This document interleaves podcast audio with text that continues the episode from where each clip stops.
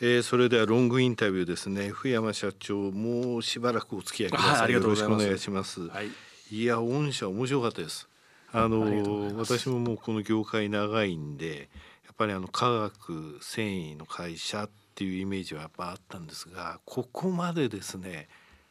多種多様なまあ製品みんなもあ私たちの生活の中であそれ知ってるそれ知ってるってもたくさんありました。4つの事業もう一回申し上げますと環境ソリューション事業ウェルネス事業情報電子事業建築土木資材事業。そして、えー、これからの成長戦略のところでお話しいただいたのこのウェルネス事業のところお話しいただいたらもう前半と後半でもう一つ会社があるようなそんなイメージだったんですが、は い、社長の目から言いますか社長が感じていらっしゃる自分の会社の今の立ち位置とかうちの会社こういう会社だよなっていう部分あの社長の言葉でお聞きしたいなってなりましたね。すね。はい。まああのよくこういう会社なんで会社説明をいろんなところでしなければいけなくてですね、うんはい、まあそのために勉強するということで、うん、よくあの写真をですね、はい、読み返すことが多いんですね、うん。はい、ちょうど私ども80年史と100年史っていう写真が出てますんで、うん、まあそれを読めば読むほどなんでこんないろんなことをやっててですね、はい、玉坂1,300億弱の売り上げしか出ない企業なんだみたいなですね、これもっともっと大きな企業に成長しててもよかったんじゃないのっていうのはまず正直に思いますよね。でただですねやっぱりいろいろその写真の中に、えー、出てくるインタビューなんかを見てるとですね、はい、本当に世の中のためになるような、うんね、新しいものを出していくんだっていう気概はすごいんですよ。はい、ですけどじゃあ新しいものを出して、うん、それで他にも同じようなものを作る企業様が出てくるとあもういいやっていう感じ、うん、さっきのあのブルーシートなんて、はい、まさにそうですよね。でまあその他にもさっきそのターポリン紙っていう、はい、まあ、ね、絹を包む、はい、あれなんかもあの技術を使ってタイル、うん、床のタイルなんかも実は作ってたんですよ、はい、日本で初めて。でこれはあのちょうど第二次世界大戦であの米軍が進駐してきた時にアメリカ人が住む家屋、うん、これ日本のあの畳じゃなくてやっぱり洋式にしたいと。でタイルにがでも日本生産してないじゃないかっていうんで、まあ、当社にタイルを作れと、はい、いうことでタイル作ったんですけどそのタイルも結構いいやっぱり事業にはなったんですけど、後から何社か出てきたらもうその時点でもういいやみたいな、はい、で次行こうみたいな。やっぱりなんて言うんですかね。あのけど企業がなぜ存在するかっていうと社会のニーズがあって社会問題を解決するためそれだけなんですよね。そうですねだから社会問題がなかったら企業って存在する意味がなくてそういった部分を108年間考えながらやられてきたってことなんじゃないですかね。まあそういうことだと思うんですけどね。はい、まあとにかく新しいものをなんか作るっていうことは好きですし。うん、はい。お味噌の包装材料だってそうじゃないですか。えー大味噌は昔ちょっとあの表面硬くなってましたからねそうねそういったところをあの御社の技術でスーパーでちゃんとお味噌を買うことができるようになったわけじゃないですか。はい、ねあとはその詰め替え用のリンスとかシャンプーの詰め替え用のものもそうですよね。そうですね。だから御社の歴史ってそのまま SDGs を一生懸命追っかけていったまあ結果的にはそうなるのかもしれませんね。ねまあそこまで意識はしてなかったと思いますけど、はい、今となってみれば、うん、そういうことになってるっていう結果的にはですね。すね。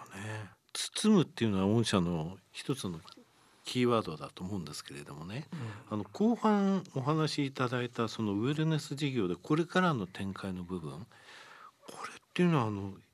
なんかものすごい大きな可能性を秘めたこれはあの一つの事業でやってられるのかしら？会社に子会社というかあの会社レベルのもの？分社化する必要が将来出てくるのじゃないかというぐらいのものだと思うんですけれどもね。まあそうでしょうね、うん、そういう可能性も十分あると思いますし。は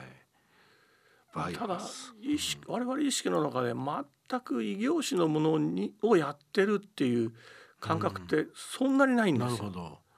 ええ、今までやってきたことっていうのはいろんなことに生かせてるっていうのは一つあるわけですよね。ね。とにかく、うん、まあ研究者だとね、はい、いいものを作ろうって言って研究するんですけど、うん、いろんなことを試してみてどういう結果になるか楽しもうっていうことなんで、はい。例えばこれとこれで掛け合わせたら絶対うまくいかないよねっていうものも実際やってみるんですよ。はい、そうするとどこまでうまくいかないかみたいのを確認しようみたいなですね。まあそんな人たちが多かったですよね。ただ今 iPS 細胞、うん、1年半前に一度に100億個以上の均質な細胞を、えー、作成できたとそれがさらに今もう少しインプルーブしてるよっていうお話ありましたよね。うんこういったところでも確実にですねそういったそのあの技術とんでもなく大きなあのこの社会へのですね力となる？起爆剤に今なってるって感じですよね。そうですね。まあでも本当にあのよく私の私どもの会長が言うんですけど、はい、とにかくまあ失敗から学んでくださいよねと。だから失敗するチャレンジはまあ非常に大事だということなんでまあ今 iPS 細胞の話が出ましたけど、うん、えー、その前にその今変更版保護フィルムが、はい、まあ世界の、ね、市場ほとんど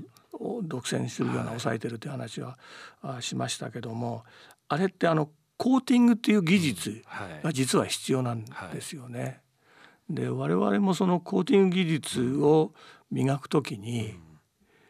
要は、まあ、コーティング技術ってコーティング理論っていうのは実ははい、アメリカのミネソ大学なんかが中心となってあるんですけど、うんはい、まあ、我々とにかくそういうのを無視して、うん、こんな変な条件なら絶対うまく塗料塗れないよねっていうのをややるわけですよ。でその中で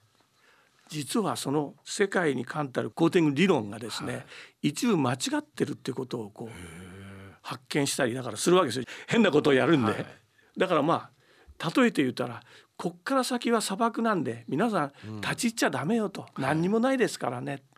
て言われて言われたところに実は砂漠の中に素晴らしいオアシスが実はあるんですよ。でそれに気づいてるみたい。そうやってあの変更版のフィルムっていうのはできたってことです、ね,、から非常に優れた生産性が持ってるんで、生産コストも安く作るのに得意な中国勢にも全く負けませんし、はい、品質も素晴らしいものができてるんですけどそれはオアシスを見つけて、うん、そこでこう一生懸命やってるっていう成果ね、ね、あれはねそういう企業じゃないとあれかもしれないですね。日本の科学って本当すごいなと思うんですよ。あの今ね変更版のあの保護フィルムの話も出ましたけどメッキとかもそうですよね。あの半導体の中のメッキがその電気を伝える技術とかも結局日本のところがきっちりやったわけで例えばガラケーからスマホになって電子部品が1.5倍入ってるって言われて厚さが1.5倍になったかってそうじゃないっていうのはやっぱり日本の技術じゃないですか。はい、だそういった電子部材の本当に細かい中の中の部分っていうのはやっぱり日本の科学だったと思うんですよね。で日本の科学って私業種別のあのランキングとか作ってるんであれなんですが科学って昔今の80歳ぐらいの人たちって日本は科学の会社でもう科学でって一番優秀な人っていうのはセメント会社に行ったりとかですねそういった時代があったわけじゃないですか。一番優秀な人はセメント行くっていう時代あの頃から実は科学のそう日本の産業における地位って変わってないんですよね。うんだから科学って私日本の2番バッターだって言ってるんですよずっと、うん、3番とか4番って電気であったり輸送用機器であったり今は情報通信だったりサービスだったり変わりますけど、うん、日本の2番バッターっていうのはずっと科学が戦前から守ってると思うんですよね、うん、科学ってそういうところありませんそうですね。はい。まあ4番バッターじゃないですけどなくてはならないそうなんですよ、ね、打者であることははい確かなわけで。そしてその科学ってものを使って結果的にその情報通信であり電気機器でありそういったものを支える形になってったわけじゃないですか。だからずっとやっぱり支えてきたのは2番バッターの科学なんですよね。私はずっとそういうふうに思ってて。だから実はね科学って景気がいい時悪い時あっても業種としてのその利益の順位って全然変わんないんですよ。4位から8位の間東証33業種でもそのうちあの金融の4業種除いてずっとそこでいるんですよね。これね世界でもねなかなかないんですよこういうことって。日本の科学ってすごいですよね。なるほど。はい。なんか私がお話聞きながら私があの 昔から科学に対して思ってたことをお話ししてしまいましたが最後になりますが社長の名前の福山布に山、布、ね、包む、はい、こういったところは御社の社長のとして すごくですね いい名前だなというふうに思ったんですけれども、はい、まあ我々その包むっていうのはまあもっと広い意味で地球を包むような優しさを持って事業をするみたいなことなんで、まあその中に命を守るみたいの入るわけですけど、そうですね、要は包むイコール愛情だよねみたいな、愛情のある会社で、まあ、あり続けたいみたいな思いはずっと持ってますけどね。今日はあのお聞きした全ての製品今まで作られてきた全ての製品が全てそのまま SDGs とかサステナビリティと言葉もなかった頃からそこを意識して作られてきたんだなっていうふうに思いますがそういったところをもっともっとですね個人投資家にも 機関投資家にもぜひアピールしててください。そこは包み隠さずですね。うまいですねわかりました。はい、またぜひアドバイスありがとうございます。はい、またぜひあの番組にお越しください。はい、ぜひぜひまたよろしくお願いいたします。ありがとうございました。どうもありがとうございました。